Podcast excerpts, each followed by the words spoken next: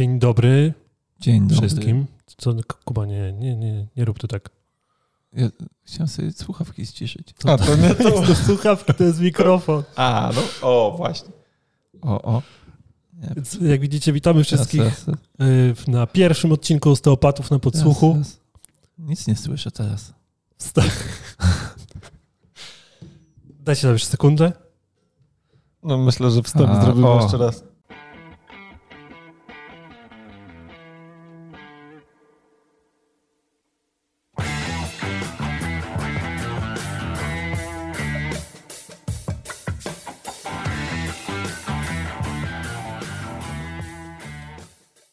Witamy wszystkich na pierwszym odcinku Osteopatów na Podsłuchu, pierwszym odcinku podcastu Osteopaci na Podsłuchu. Tak, to my.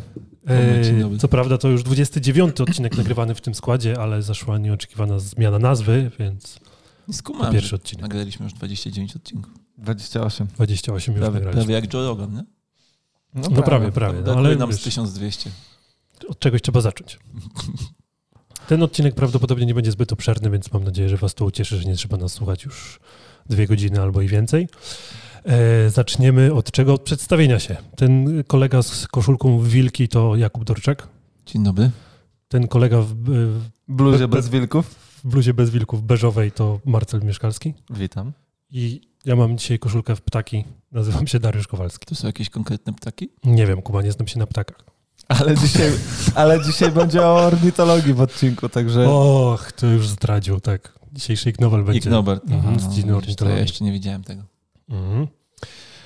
Ale wczoraj u mnie w gabinecie była taka dziewczynka, tam 3-letnia z hakiem i miała taką zabawkę ze sobą. 3 takie plastikowe ptaszki, 2 na swobodzie, 1 w klatce i one ruszają główką. Otwierają i zamykają dzióbek. A pokażę, jak ruszają główką. Tak o, na boki. I ćwierkają, jak je włączysz. Ale, uwaga, jak je postawisz blisko siebie i one słyszą swoje ćwierkanie wzajemne, to się synchronizują i zaczynają ćwierkać wspólnie jakąś melodię. Taka zabawka. Ja pamiętam, że jak ja byłem dzieckiem, to popularne wśród dziewczynek były zabawki Furby.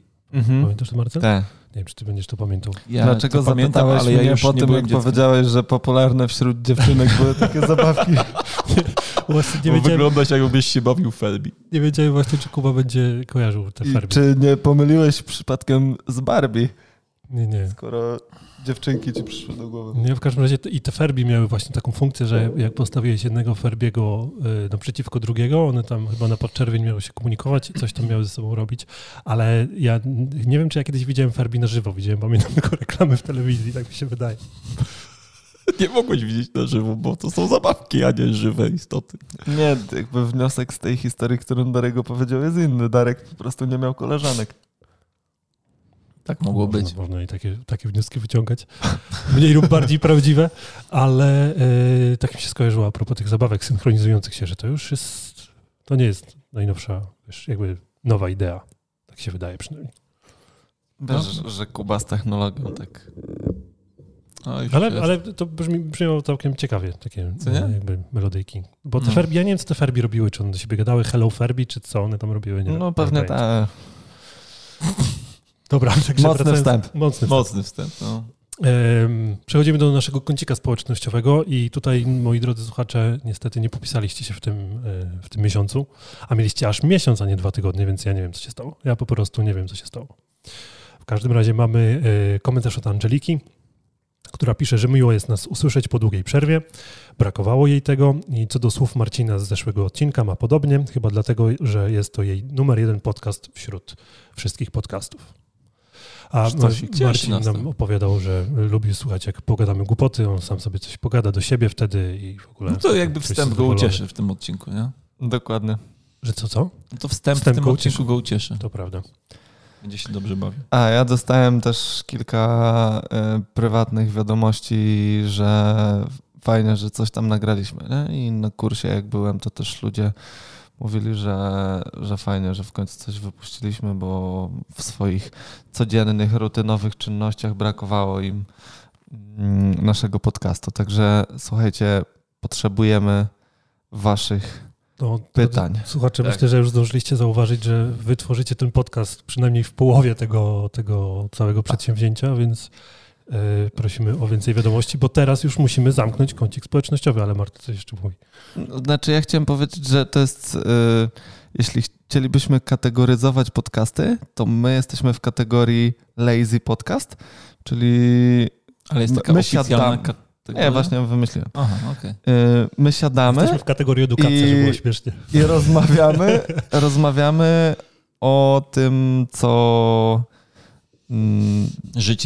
Życie przyniosło z perspektywy naszych gabinetów i jakichś takich okołozdrowotnych tematów, ale też rozmawiamy o tym, co wasze życia przyniosły, więc podzielcie się z nami swoim życiem. A wy teraz słuchacie czegoś? Słucham, jak do mnie mówisz na słuchawkach, to o to pytasz. Pytasz o podcasty? Ja bo ja odsłuchuję kurs fizjologii i z embryo praktycznej. Ja właśnie miałem taki trochę detoks od słuchania, bo miałem auto w warsztacie prawie 3 tygodnie, więc jeździłem na przemianę rowerem i skuterem i mam jakby taką przerwę miałem, ale ja przedzieram się przez cykl biblijny Petersona. Jestem gdzieś w połowie i jak go skończę, to jakby na grubo zaczynam nadrabiać właśnie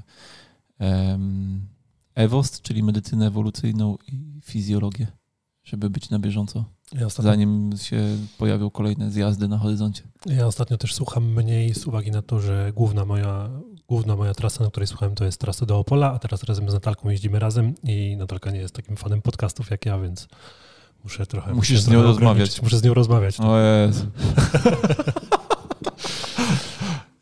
Jeszcze w kąciku społecznościowym uzupełnienie do poprzedniego, bo mówiliśmy o propsach, nie wiem, czy pamiętacie. Że tak, ktoś mi to rozwinął, co to znaczy, ale zapomniałem. Ja sprawdziłem i props pochodzi od proper respect. Tak, o właśnie, to mi ktoś napisał w wiadomości na Facebooku. Takie wyrazy uznania, można powiedzieć. Propsy, że sprawdziłeś. Ale to teraz jak sobie myślę o tym, jak ludzie tego używają, to myślę, że nie wiedzą, że to znaczy. Myśmy też tego używali wcześniej i nie wiedzieliśmy, co to znaczy. Mało tego, ty się dowiedziałeś, zdążyłeś zapomnieć i teraz dowiedziałeś się po raz drugi. Więc. A też będę pamiętał. Albo nie. No bo propsy można powiedzieć do kogoś tak bezpośrednio, że propsy za to, że coś zrobiłeś, ale na propsie? No, bez sensu. Dobrze, to... Idźmy dalej. Dobrze.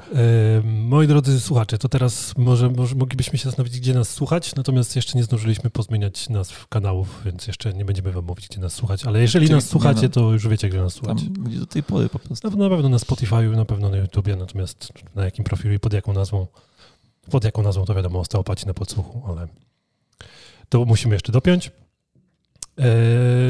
I co, przechodzimy do Ig Nobli. Dawaj. 2006 rok. W dziedzinie ornitologii, co już Marta zdążył zdradzić, dostał nagrodę pan Ivan Schwab. Swoją drogą, to za super połączenie. Z Uniwersytetu w Kalifornii. Za zbadanie tego, dlaczego dzięcioły nie dostają bólu w głowy. I nie powiecie mi, że to nie jest ciekawy temat. Jest to temat, który... jest usprawiedliwiony w ramach badań, że tak powiem. Tak. Można by się nad tym zastanowić. No to teraz słuchajcie. Dzięcioły łupią w to drzewo z 3 różnych powodów. Czyli macie jakiś pomysł? Jaki? No, robią sobie dziuple. Szukają korników. Tak. A trzeci? Nie wiem, może się tak nawołują. Znaczy nie do końca nawołują, ale znaczą swoje terytorium i komunikują się między sobą, że są w danej okolicy i tak dalej. Więc tak. Bardzo ładnie, Kuba, bardzo ładnie. 5 z plusem dostajesz. Człowieku, programistą nie będziesz, ale do lasu można cię puścić. Tak. Odnajdziesz się. Więc... Ja bym się był w stanie wyuczyć programowania, uważam, tylko że mnie męczy praca na komputerze. Tak jak potrafię siedzieć 12 godzin z pacjentami w gabinecie, tak po 3, nawet nie 3, około 2 godzinach przy komputerze mam naprawdę dosyć. To wiesz, w niektórych gabinetach lekarskich jest tak, że przyjmuje lekarz, obok siedzi pani pielęgniarka, która notuje wszystko, co się dzieje na wizycie, on nic nie notuje. Nie wiem, czy takie gabinety są. To byłbyś takim programistą, który rozrysowuje rzeczy na kartce i daje programiście do zapisania potem. Natomiast a propos takiego systemu, to nasz znajomy z naszej grupy na osteopatii, Witek, pan lekarz ortopeda, opowiadał o takim endokrynologu, którego poznał w Anglii. Gość był tam mega połapany, leczył rodzinę królewską i tak dalej. I on pracował na 3 gabinety i 4 pielęgniarki. O, tego nie słyszałem, no. No, było tak, że w gabinecie były 3 gabinety, do których wchodzili pacjenci. Pielęgniarka przeprowadzała wywiad, wypełniała kartę.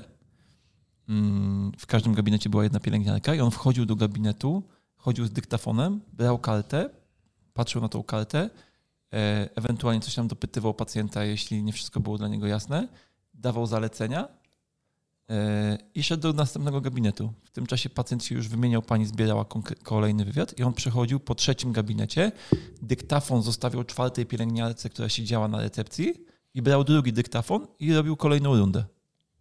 A co tam ta pielęgniarka robiła z tym dyktafonem, który zostawił? Ona spisywała zalecenia dla pacjentów, recepty i tak dalej. Okay. Nie? Ona odsłuchiwała to, co on napisał i dla pacjentów wypisywała dokumenty. Nie? No, normalna fabryka po prostu. Tak. I podobno potrafi przerobić 60 pacjentów w ciągu dnia. No, spodziewało mi się więcej, ale jak długo pracował? No nie wiem, no nie sądzę, żeby pracował 12 godziny. To wtedy rozumiem. A inna historia, którą Witek opowiedział chyba o nim, a nie jestem przekonany, czy to był ten sam lekarz, była taka, że gość przyjechał taksówką do pracy, no i Witek mówi: panie doktorze, a co, auto się zepsuło? A on mówi: nie, ale jechałem z żoną i bręczała mi strasznie do ucha i po prostu stałem na światłach, obok stała pusta taksówka, to się przesiadłem. Jeszcze hit, jeśli był kierowcą podczas jazdy z żoną. Jeszcze hit, jeśli ona nie miała prawka. Na przykład. Dobra, wracając do dzięciołów. No, Kuba, jak już tak ładnie zgadłeś, po co te dzięcioły łupią w to drzewo, to jeszcze powiedz mi, jak duże robią dziuple. No takie, żeby się do nich zmieścić. No, czyli w jakiej średnicy? 4 do 5 centymetrów. Nie doszacowałeś, Marcel. A? Dyszka. O, 20 centymetrów potrafią mieć średnicy te dziuple, czyli takie całkiem spore i teraz jest większy hit. Po co dzięciołowi taka wielka dziupla? W sensie, ale co, wejście ma 20 centymetrów? Może w środku, nie wiem, aż tak dokładnie nie sprawdzałem. Nie, no to chyba w środku, bo tak to by się kot mógł dostać do środka. A, bardzo mądrze, bardzo mądrze. A jaka głębokość jest? Ale jestem bystry, jak stary, jak... A teraz jeszcze głębokość. Woda w górskim potoku po roztopach. Głębokość tej dziupli. Jesteś taki szarp dzisiaj, że... No jak dzięcioł jest...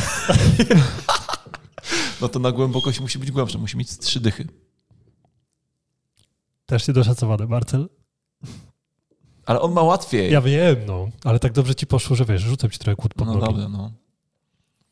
45. 70 centymetrów potrafią mieć te największe. Te największe dziuple. To tylko grube drzewa można wybrać w takim razie.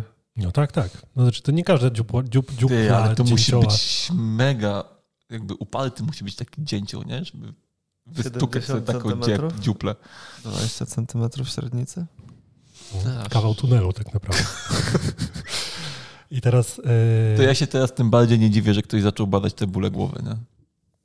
Teraz przechodzimy już do rzeczy bardziej związanych z bólami głowy. I jak myślicie, jak często dzięcioły tłuką, w sensie z jaką częstotliwością na minutę potrafią tłuc? Tylko, że one tłuką krótko, bo ja to kiedyś jakby obserwowałem. Tak. Jaka to jest częstotliwość? 10 uderzeń na sekundę. Pas. Szedłeś dalej. 20 uderzeń na sekundę. Jest naprawdę sporo i tych uderzeń... Patrz, jak ja nie doceniałem dzięciołów całe życie. I na dobę potrafi to być do 12 000 uderzeń. To dużo. Nie pamiętam, ile bokserzy przyjmują na banie w czasie walki, ale chyba mniej. Dużo mniej, nie? No 12 000 uderzeń nie dostają. No nie. W każdym razie, i teraz słuchajcie, przeciążenie podczas wyhamowywania tego dzioba, jak on się zatrzymuje o drewno, to jest około 1200 G, co w przeliczeniu jest mniej więcej tak, jakbyś rozpędził się do 26 km na godzinę i przywalił facjatą prosto w mur. I teraz sobie wyobraź, że przywalasz tą facjatą prosto w mur 20 razy na sekundę. z prędkością 30 km. 12 tysięcy razy na dobę. Tak, 12 tysięcy razy na dobę. Chyba nie jestem w stanie sobie tego zwizualizować. To. No. I że nie masz bólu, chociaż w sumie pewnie nikt tych dzięciołów nie pytał, czy mają bóle głowy, ale nie przejeżdżają. Właśnie przeszło mi to przez myśl przed chwilą, dlaczego założyliśmy, że te dzięcioły nie mają bólu głowy, ale... No, myślę, że to... Bo je zapytali, żeby określiły od 0 do 10. Zrobili ankietę, no, tak, kwestionariusz taką tam. Taką kartkę, wiesz, tak. A4 i przebijały w miejscu tak. od 0 do 10 na skali, tak. wiesz. Was? Na skali was, tak. No. Był narysowany taki dzięcioł i w którym miejscu boli ich ta głowa, wiesz. Myślę, że tak to musiało się odbyć. No w każdym razie. No ale dzięcioły rozwinęły sobie ewolucyjnie parę takich mechanizmów, które pozwalają im nie posiadać tego, potencjalnie nie posiadać tego bólu głowy przynajmniej. I jednym z nich jest to, że ich kości czaszki są naprawdę grube, mają, no, są po prostu grube i do tego są gąbczaste, czyli potrafią rozpraszać siły, które się tam pojawiają. Praktycznie nie mają płynu mózgowo-rdzeniowego, w związku z czym nie ma takiego momentu bezwładności dla mózgu, że nie ma no, no dokładnie, do momentu bezwładności, nie wiem jak to lepiej opisać. I ta przestrzeń przez to podpajęcza jest bardzo malutka. Do żuchwy jest przyczepione bardzo dużo takich mięśni o dużej, no nie powierzchni, tylko o dużej objętości, w związku z czym zaraz przed samym uderzeniem dochodzi do spięcia tych mięśni i w momencie, kiedy jest uderzenie, one się powoli rozluźniają i tłumią to uderzenie. No, Kuba, widzę, że masz pytanie. No, bo... Chciałeś zapytać o żuchwę dzięcioła? Tak, bo zastanowiłem się, że dziób to jest przedłużenie szczęki i żuchwy? Czy to jest jakby twór, który wyrasta na szczęce i żuchwie? Właśnie czekaj, bo znalazłem to zdanie, tylko nie zapisałem go sobie, więc zaraz odnajdę. Wiesz, o co mi chodzi? Że no tak, to są płytki keratyny, które są zespolone jakby w podłużnym przebiegu włókien, w podłużnym przebiegu beleczek kostnych, które są wzmocnione już wapniem. Okej, czyli to jest taki paznokieć wyrastający z żuchwy. Z żuchwy, tak. Okay. Tak. Zohydne. Co? Ojejku. Jeżeli zastanawiacie się, jakiego podcastu właśnie słuchacie, to wciąż jesteśmy w audycji Osteopaci na Podsłuchu. Oh, fuck. I cały ten układ jeszcze właśnie żuchwy i mięśni pozwala jakby na rozproszenie sił wokół mózgu razem z tymi elementami kostnymi, a nie jakby na przenoszenie sił przez środek czaszki. To jest jeden z kolejnych Czyli elementów. Mózg się, mówiąc wprost, nie obija o czaszkę od środka. Obija się bardzo minimalnie, ale jeszcze kolejną rzeczą jest to, że ten mózg w porównaniu, znaczy waga tego mózgu w porównaniu do powierzchni jest dość niska. W związku z czym każde takie uderzenie jest rozkładane na dużą powierzchnię, a to nie jest tak, jakbyś ty po prostu przywalił te 30 km na godzinę i miał murowany wstrząs mózgu. Murowany! Ha! No. Kuba, coś chciałeś mówić, więc proszę bardzo. Nie, bo jeszcze się zastanawiałem, czy ktoś na przykład zrobił sekcję, żeby zbadać sierp i namiot u dzięcioła. I to jest jeszcze ciekawe właśnie, że w związku z tym, że uderzenia są idealnie prostopadłe do powierzchni, to nie dochodzi do żadnych takich torsyjnych sił w obszarze tej czaszki i dlatego nie rozrywany jest sierp i namiot, więc jakby jest to gdzieś... Ja właśnie zastanawiałem się, że na przykład sierp i namiot mają taką bardziej... Wiesz... Czyli siła rozkładana jest w fulcrum Sutherlanda. Taki branżowy żarcik. Tak? Skoro już osteopatycznie... Nie, no bo jak ktoś to badał, to myślałem, że może ktoś zbadał, że wiesz, że ten sierp i mózg mają na przykład taką bardziej więzadłową strukturę, nie? Są... Że będą bardziej włókniste. Czy sierp, że są bardziej włókniste. No, bardziej włókniste niż nie? U innych gatunków. Nie? Prawda? To, czy to u nas to już jest mega włóknista struktura, a tam podejrzewam, że może być jeszcze większa. A nie walimy głową w nic, nie? Podać.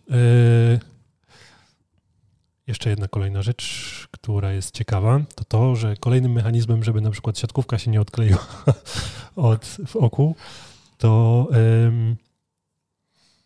mają trzecią powiekę dzięcioły, którą sobie zasłaniają w poprzek. Kojarzycie niektóre gatunki, na przykład koty. Ja się ostatnio dowiedziałem, że koty mają trzy powieki. Przepraszam, drugą powiekę, nie trzecią, pomyliłem się. Drugą powiekę, która jest poprzecznie, zachodzi na oko i ona jest dość gruba i przede wszystkim jakby chroni przed tymi elementami, które przed odpryskami. Ale przy okazji działają trochę jak taki pas bezpieczeństwa w samochodzie, że to oko po prostu nie wystrzeliwuje z oczu dołu. Natura mnie zachwyca naprawdę. Szkoda, że bulldogi francuskie nie mają takiej powieki, to może by im te oczy nie wypadały. To prawda. I ostatnia rzecz, którą wam powiem jeszcze, dotyczy języka dzięciołów. I tutaj musicie się mocno skupić i usiąść dobrze, wygodnie. Bo teraz tak, język dzięciołów zaczyna się na tylnej, na grzbietowej części żuchwy. Nie żuchwy, tylko szczęki, przepraszam. Grzbietowej części szczęki. Na grzbietowej części szczęki? Tak. Przechodzi przez prawe nozdrze, pomiędzy oczami, dzieli się na dwie części, takim łukowatą strukturą przechodzi nad górną częścią czaszki i wokół potylicy, potem wokół szyi. Mówisz o języku? O języku cały czas. Dochodzi do przodu do żuchwy i stwarza dopiero ten taki połączony, bo to były jakby dwie struktury, które idą symetrycznie, jest owinięty i dopiero do przodu wychodzi tutaj w jamie gardła, czy tam jamie ustnej, nie, w jamie dziobowej. Ale jaki to ma cel? W sensie też jakby... I teraz... Przegiąłeś, googluję język dzięcioła. Właśnie nie znalazłem... Nie znalazłem... To nie może być prawda. Nie znalazłem obrazka żadnego, natomiast tak to było opisane w tym artykule. I mało tego, ten język jeszcze potrafi zostać wystrzelony, jeżeli on poluje na coś. Jak znalazłeś obrazka? Obrazków jest wopór. No widzisz. Spoko. Wow. No. I ten język potrafi być wystrzelony jak z procy na odległość 4 cali, czyli to jest około... 10 cm. Poza dziób. A ten dziób jeszcze jest dość długi. Wow. Czadowo, co? No. Tam jeszcze było dużo takich elementów dotyczących języka, że on ma jakieś tam kolce małe, drobne, że jak wraca, to one czyli są... Czyli ten język jak poduszka działa, bo ten tutaj jest tak napisane. Działa jak poduszka. No, więc właśnie chciałem powiedzieć, że to mi... Że to rozprasza dodatkowo siły wokół całej tej czaszki. No. Omijając niejako... Co ci się stało? Uderzyłem głową w ścianę, ale spoko, zamortyzowałem językiem. Nieźle. Nieźle. Naprawdę nieźle. Powiem ci, nie spodziewalibyście się tego po dzięciołach, co? Powiem ci dalej, że to jest wyjątkowo ciekawe spotkanie z tobą. Zafascynowałeś mnie. Tak, ja chyba sobie kupię dzięcioła. I jeszcze jakby Krystyna Czubówna przeczyta... Jakby Krystyna Czubówna przeczytała tą dzisiejszą historię o dzięciołach, to już w ogóle byłbym usfankcjonasowany. Super. No. Myślicie, że bardzo... No, dobra. Kontynuujemy pomimo wiercenia. Nie poradzimy nic.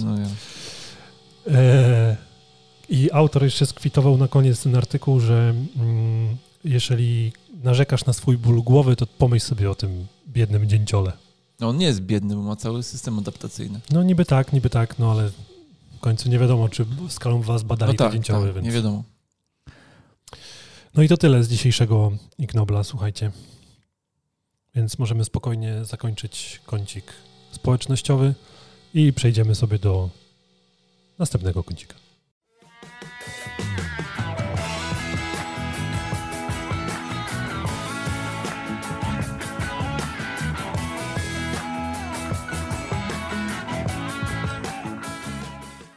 Kącik gabinetowy.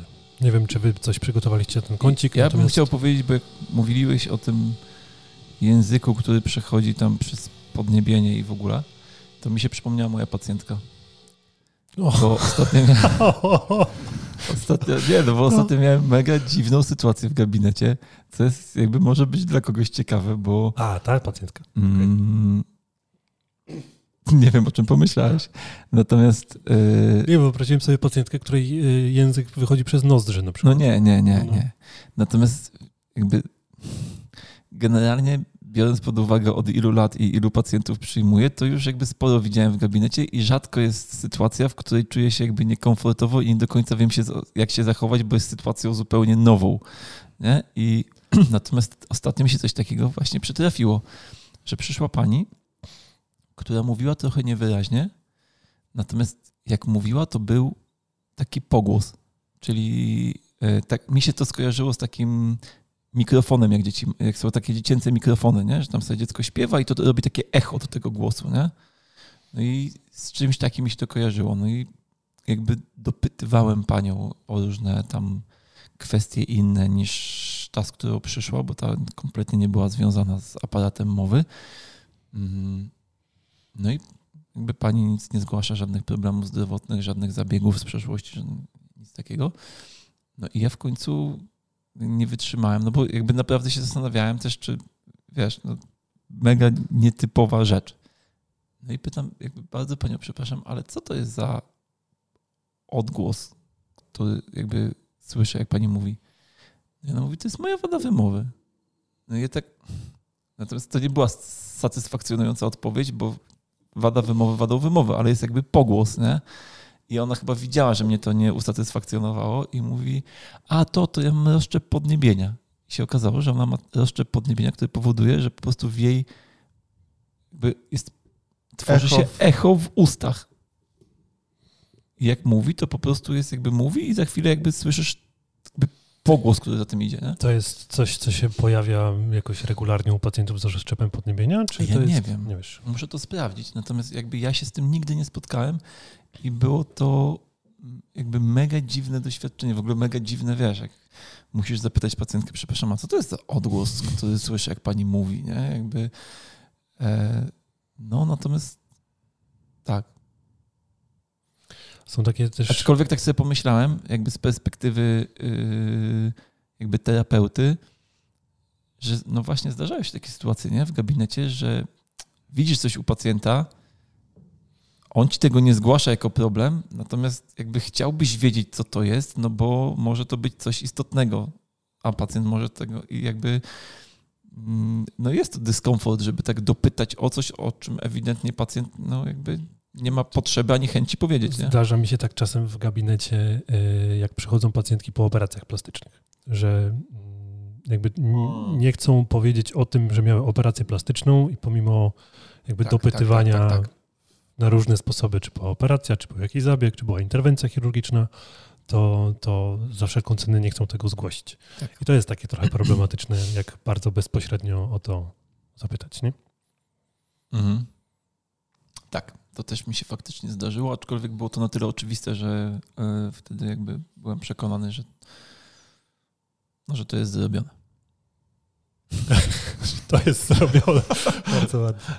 Bardzo ładnie. A ja jeszcze chciałbym opowiedzieć o tym dzieciaczku, o którym opowiadałem ostatnio, który miał wygaszony odruch ssania. I tak jak Kuba w sumie sugerowałeś, że mówiłem wtedy o tym, generalnie przypomnę, dzieciak, który miał wygaszony odruch ssania około 5 miesiąca życia. Dziecko było karmione przez strzykawkę, już dochodziło do tego. W nocy coś tam potrafiło ssać, ale nie za bardzo. No i po 2 wizytach właściwie udało doprowadzić się do sytuacji, gdzie odruch ssania co prawda nie wrócił, ale raczej będzie... jeszcze dodatkowo dziecko było karmione już kaszkami, więc prawdopodobnie przez to, że dziecko było tak karmione tak wcześnie kaszkami, to został wygaszony ten odruch ssania, więc odruch ssania nie wrócił, ale funkcja ssania już wróciła, przynajmniej na tyle,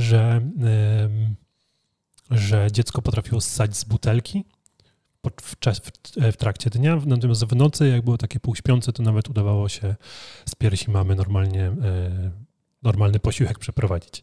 Więc fajnie, a rzeczywiście głównym elementem to było to napięcie, głównym elementem, co ja znalazłem i co udało mi się uwolnić, to było napięcie na trakcie orofacjalnym, powiedzmy, na kości gnykowej, na mięśniach nadgnykowych głównie. No i co chciałem jeszcze propos tego powiedzieć? Że te napięcia wcale nie były jakieś duże, nie? Tak jak mówiłem już na poprzednim odcinku, że nie podejrzewam, żeby mu to miało pomóc po tym badaniu moim i po tym, co zrobiłem.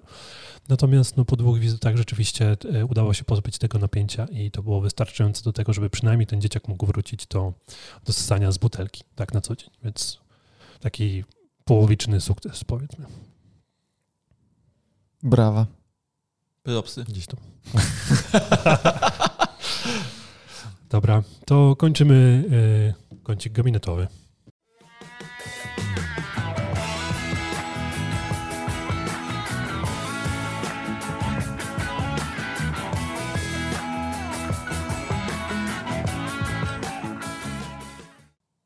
Kącik główny.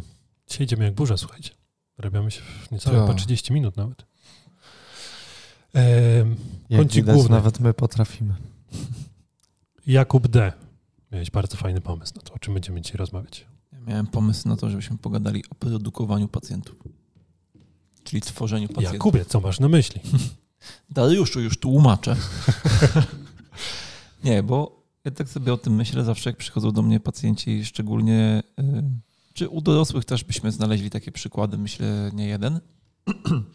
Natomiast szczególnie u dzieci to widzę, że przychodzą rodzice z dzieckiem i jak ich pytam, w jakiej sprawie przyszli, to mi mówią, że dziecko ma wzmożone lub obniżone napięcie mięśniowe, co zwykle oznacza, no dobra, nieważne. W sensie takim, że... Ważne, nie? Że wzmożone i obniżone napięcie mięśniowe zwykle odnoszą się dokładnie do tego samego, tylko w zależności od tego, kto na co popatrzył. Bo jak ktoś popatrzył na obwód, to mówi o wzmożonym, a jak ktoś popatrzył na centrum, to mówi o obniżonym. Natomiast to jest wszystko ten sam wzorzec i zwykle raczej z terapeutycznego punktu widzenia zająłbym się tym, co się dzieje przede wszystkim w centrum, bo obwód jest zwykle wtórny do centrum, jeśli nie było urazu. Natomiast urazu lub infekcji na przykład gdzieś tam na obwodzie jakiegoś tam zdarzenia. No, natomiast wracając, no i pytam, w czym mogę Państwu pomóc? I oni mówią, że dziecko ma na przykład wzmożone napięcie mięśniowe i ja się pytam, czym to się objawia? I generalnie okazuje się, że niczym. Nie? Że to jest po prostu... Albo, czyjeś... że nie wiedzą. W sensie albo, że nie wiedzą, tak. Przytoczyć... Nie są w stanie... no bo, ale są dwie różne sytuacje, nie? Tak, jakby ja dopytuję, nie? Jakby czy tam idzie zgodnie tam z kamieniami milowymi w rozwoju motorycznym i tak dalej. I generalnie wszystko jest okej. Jakby dziecko jakby jest zdrowe, nie ma żadnych, właściwie ich nic nie niepokoi w zachowaniu dziecka. Normalnie je, normalnie się wypróżnia, normalnie śpi, wiesz... Jest szczęśliwe. Rozwija się motorycznie. Natomiast ktoś powiedział, że ma wzmożone napięcie, tylko że to jest, jakby ja mam z tym taki problem, że to nie jest diagnoza, tylko to jest subiektywna ocena stanu napięciowego, nie?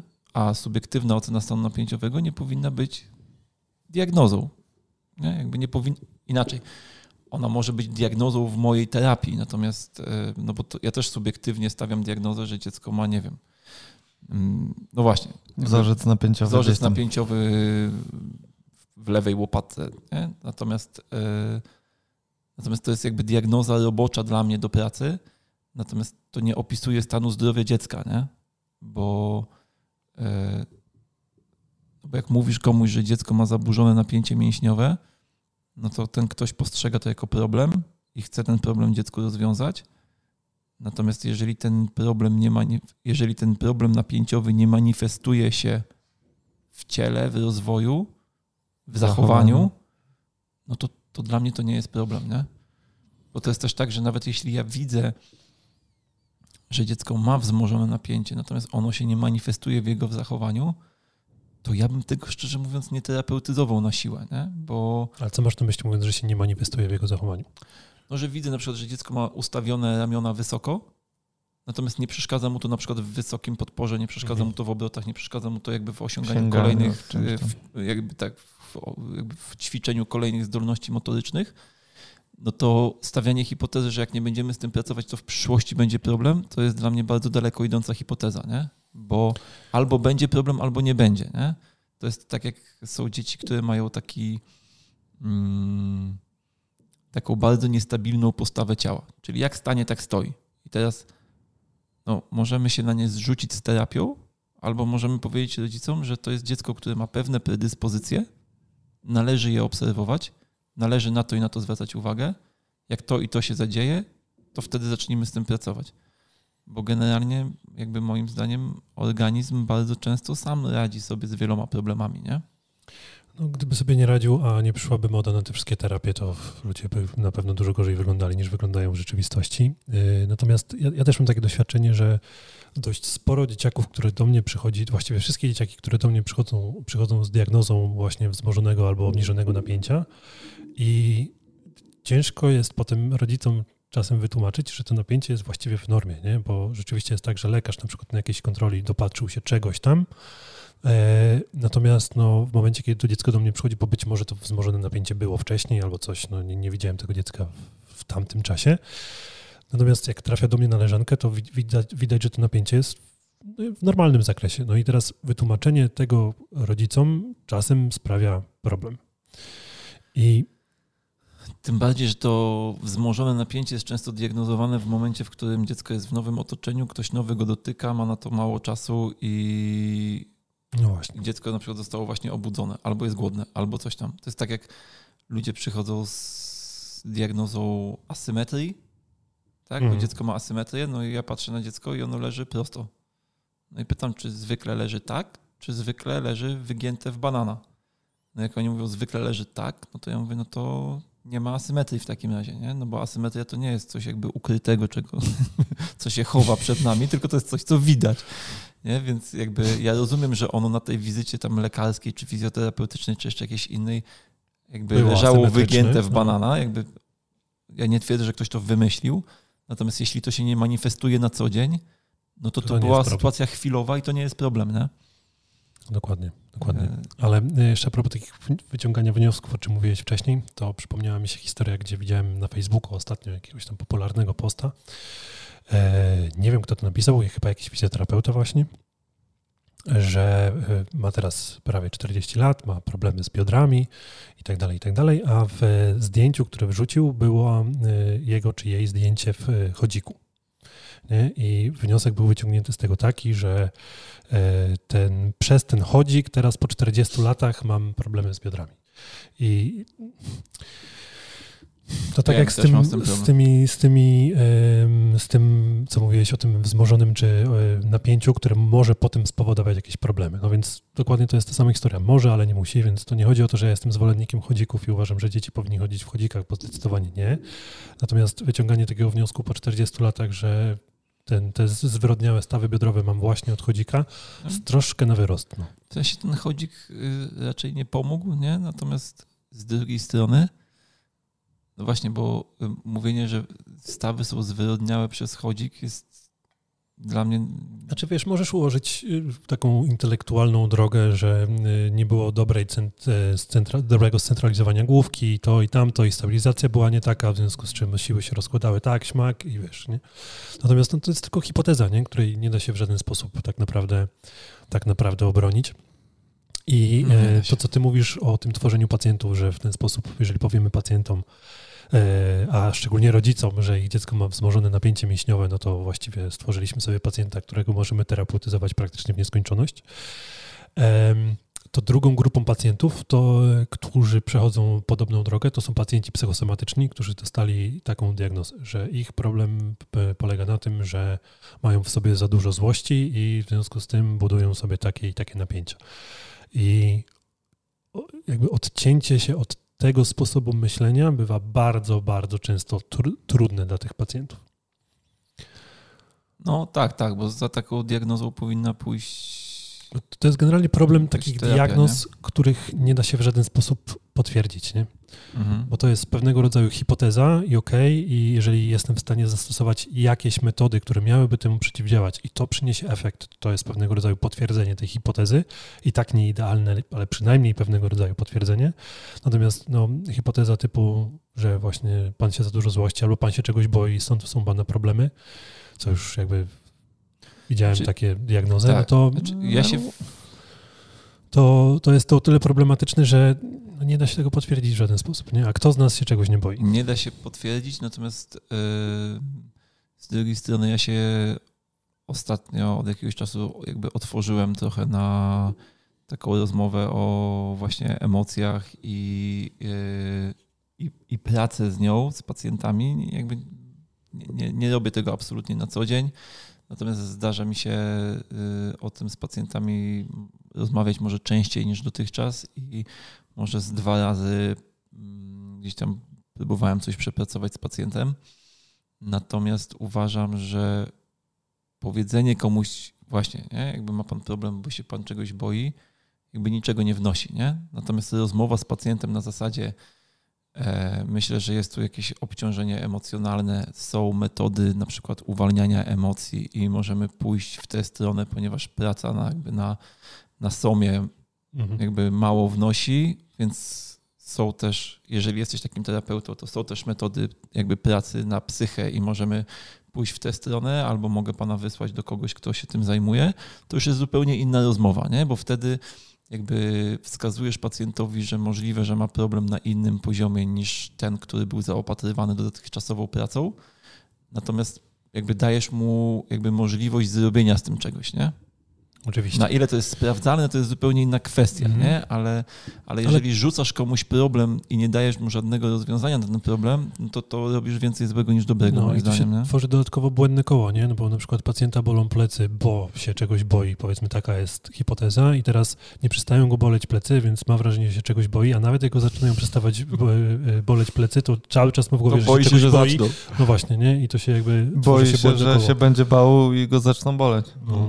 Ale moim zdaniem to jest zauważalne u wszystkich pacjentów, którzy usłyszeli jakąś diagnozę, bez względu na to, czy to jest dziecko, czy to jest pacjent psychosomatyczny w cudzysłowie, bo no, ilu mamy pacjentów, którym powiedziano, że mają krótszą nogę, nie? I teraz ich wszystko, co się dzieje złego w ich życiu. Dla mnie to jest niepojęte, jak można pacjentowi zbudować takie wrażenie, że problem jest w jego ciele, nie? Że jakby zarzuca się pacjenta tym, że jego ciało jest takie, więc tak już będzie i będą się pojawiać różne rzeczy, nie dając mu furtki do tego, że modyfikując swoje środowisko, niezależnie od tego, z czym się mierzy, zawsze jest jakieś spektrum funkcjonowania, nie? I pomijając już fakt, że większość tych nierównych nóg to są kwestie wyciągnięte, wyssane z palca, nie weryfikowane w żaden sposób obiektywnymi badaniami, a nawet jeśli zweryfikowane, to umówmy się, że organizm ma możliwości adaptacji, tak? Mam czasami pacjentów, którzy ćwiczą bardzo regularnie i z wielkim zaangażowaniem na przykład na siłowni i chcą, żebym ja symetryzował ich ciało gdzieś tam, bo oni uważają, że nie do końca symetrycznie na przykład rozwija się ich sylwetka. Albo że zaczynają ćwiczyć asymetrycznie po to, żeby ta strona, która jest tam, nie wiem, krótsza, dłuższa, pracowała inaczej, gdzie nasze ciało z założenia symetryczne nie jest i często te obserwacje pacjenta, na które ktoś pewnie temu pacjentowi zwrócił uwagę, nie wiążą się totalnie z żadnym klinicznym problemem, z którym ten pacjent aktualnie miałby gdzieś tam się mierzyć, nie? Więc dla mnie to jest tak naprawdę temat, który no, przewija się u większości pacjentów. Ci pacjenci chcą usłyszeć diagnozę, więc czasem dostają taką diagnozę wyrwaną zupełnie z kontekstu i można by było takiego pacjenta z krótszą nogą zapytać, tak samo jak ty pytasz rodziców dziecka, czym objawia się to wzmożone czy obniżone napięcie. I zapytasz pacjenta, czym objawia się to, że ma pan krótszą nogę. No tym, że właśnie bolą mnie plecy. Ale bolą pana plecy przez całe życie? No bo zakładam, że jeśli ma pan anatomicznie krótszą nogę, no to jeśli zakładamy, że to wywołuje ból, no to ból powinien być permanentny przez całe życie. To jest problem z tym takim statycznym postrzeganiem ciała, nie? Że ludzie nie widzą, jakby nie rozumieją systemów adaptacyjnych, w związku z czym nie wiedzą, że jeżeli nawet masz krótszą nogę, to twoje ciało po prostu zaadoptowało prawdopodobnie tego kształtu i mało prawdopodobne jest, żeby kształt ciała był główną przyczyną twoich objawów. Nie? Tak. Druga kwestia, znowu sprowadzanie wszystkiego do systemu mięśniowo-powięziowego. Nie? Wzmożone napięcie, obniżone napięcie, czyli już zwracamy uwagę na to, że pewien system jest determinantem naszego zdrowia. I wczoraj miałem taką fajną sytuację na spotkaniu, gdzie ktoś opowiadał mi o tym, że te takie medyczne i okołomedyczne zawody to się rozwijają, bo tak holistycznie patrzą na człowieka i jakby poparł to stwierdzenie tym, że ta osoba była właśnie u podologa i pani podolog powiedziała, że ból w stopie jest związany z tym, że jest napięcie w klatce piersiowej, przez to jakby buduje sobie pacjent przodopochylenie miednicy, obciąża bardziej przednią część stopy, dochodzi do powstania płaskostopia poprzecznego i ta stopa jest przez to niewydolna. Więc pacjent powinien pracować nad rozluźnieniem klatki piersiowej, wzmacnianiem swoich pośladków, żeby zneutralizować ustawienie miednicy, zbalansować ustawienie miednicy i to wpłynie na zmianę obciążenia tej stopy. Pośladkiem u tyłu pochylą miednicę? No tak, rozumiem. Tylko jakby tok myślenia z punktu widzenia takiej czystej biomechaniki mógłby brzmieć logicznie i dla pacjenta w pewnym sensie jest to trochę takie odkrywcze, tak, że podolog jako, nie chciałbym tutaj urazić żadnego podologa, zupełnie tak nie uważam, ale w opinii pacjenta podolog jako specjalista od stóp spojrzał na inne aspekty jego ciała i zbudował pewną historię, która w jakim stopniu zaczęła pacjentowi pasować do jego jakby sytuacji, nie? To jest tak, jak przeczytamy sobie o jakiejś chorobie na wujku Google i nagle, no tak, nie? I pacjent utożsamia się z tą historią, którą specjalista opowiedział i tak jak mówię, z biomechanicznego punktu widzenia ma to sens, jest to logiczne. Być może praca nad tymi elementami, o których pani podolog powiedziała, znowu będzie dla pacjenta korzystna, tylko czy to jest znowu holistyczne spojrzenie, czy budowanie pacjentowi pewnej historyjki, na której on zbuduje obraz swojego zdrowia? No bo nawet jeśli taki wzorzec napięcia w ciele pacjenta jest, no to mięśnie są reaktywne, a nie aktywne, więc coś za to odpowiada, nie? Być może jakiś inny system predysponuje taką, a nie inną sytuację. I kończąc ten przydługi wywód, pytanie też, czy pacjentowi pomoże w takiej sytuacji to, że on po prostu zacznie się ruszać w bardziej regularny sposób, bo ktoś zwrócił mu uwagę, że jest taki, nazwijmy to, posturalny problem w jego ciele i w związku z tym ten organizm trochę inaczej będzie rozkładał siły, czy faktycznie będzie to wynikało z tego, że akurat pośladki wzmocni? No dobra, czyli wszyscy się z grubsza zgadzamy w tym temacie, że trzeba uważać, żeby nie tworzyć sobie pacjentów, tylko teraz moje pytanie brzmi, to jak sobie tych pacjentów nie tworzyć, a mimo wszystko powiedzieć coś pacjentowi? To zanim ci odpowiem na pytanie, to jeszcze chciałem tylko się odnieść do pacjentów fitnessowych, że tak powiem, nie? Bo wiecie co, bo są takie fitnessowe bzdury, nie? Że wszystko możesz osiągnąć, wszystko możesz zbudować, możesz jakby osiągnąć sylwetkę, o jakiej marzysz, bla, bla, bla. I ostatnio o tym mocno myślałem. Ale nie pod kątem swojej sylwetki. Nie, ja wiem, że ja mogę. Nie, tylko, nie, pod kątem pacjentki mojej, która ma lat między 30 a 40 i zaczęła chodzić tam chyba 2 lata temu na balet. No i takie hobby, nie? No i jeden z problemów, który mi zgłosiła, to taki, że pewne rzeczy są dla niej jakby bardzo trudne do wypracowania w tym balecie. No i tam jak patrzę na tą swoją instruktorkę, to jej się wydaje, że ona jakby nigdy nie będzie w stanie tak zrobić, nie? No i powiedziałem, że moim zdaniem jest to bardzo prawdopodobne, że nie będzie w stanie pewnych rzeczy tak zrobić, ponieważ jej instruktorka prawdopodobnie od 6 roku życia 5 razy w tygodniu po 2 godziny ćwiczyła balet i trzeba zrozumieć to, że jej ciało ukształtowało się w dużym stopniu pod wpływem tych ruchów, pod wpływem tych treningów. Więc ona ma po prostu inaczej zbudowane ciało, nie? To jest jakby ciało predysponowane do tego, żeby... Ciało baletnicy. No tak, no to jest ciało baletnicy, nie? Jakby jak ktoś ćwiczy grę na fortepianie od dziecka, to ma inne dłonie, nie? Niż ktoś, kto od dziecka budował z tatą motocykle, nie? Jakby, tak.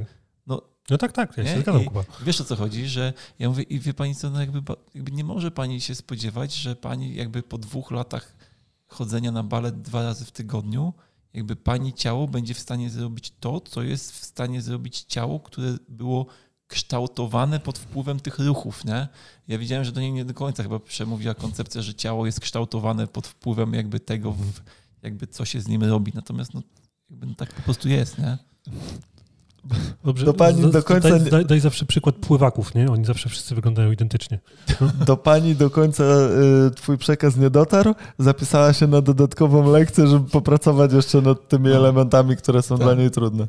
Natomiast odpowiadając na twoje pytanie, Dariuszu, jak nie tworzyć pacjentów, wiesz co, no ja zawsze staram się, nie wiem, po prostu mówić im o tym, jak ja widzę ciało, czyli o tym, że to jest dynamika, nie? Że jakby, że dzisiaj jest tak, a jutro jest inaczej, że moim zdaniem jakby tworzenie sobie historii, że muszę pracować nad taką, a nie inną taśmą, jakby rzadko kiedy jest bardziej trafne niż powiedzenie, że trzeba jakby po prostu zacząć się na przykład więcej ruszać, nie? Bo ja mam małe przekonanie do tego, uważam, że stosunkowo rzadką sytuacją jest sytuacja, w której pacjent potrzebuje bardzo specyficznych ćwiczeń.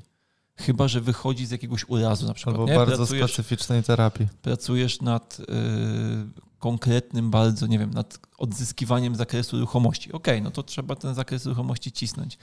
Natomiast zdecydowanej większości naszych pacjentów nie są potrzebne bardzo specyficzne ćwiczenia na to czy tamto, tylko wprowadzenie regularnej aktywności i zwiększenie takiej, że tak powiem, aktywności spontanicznej, nie?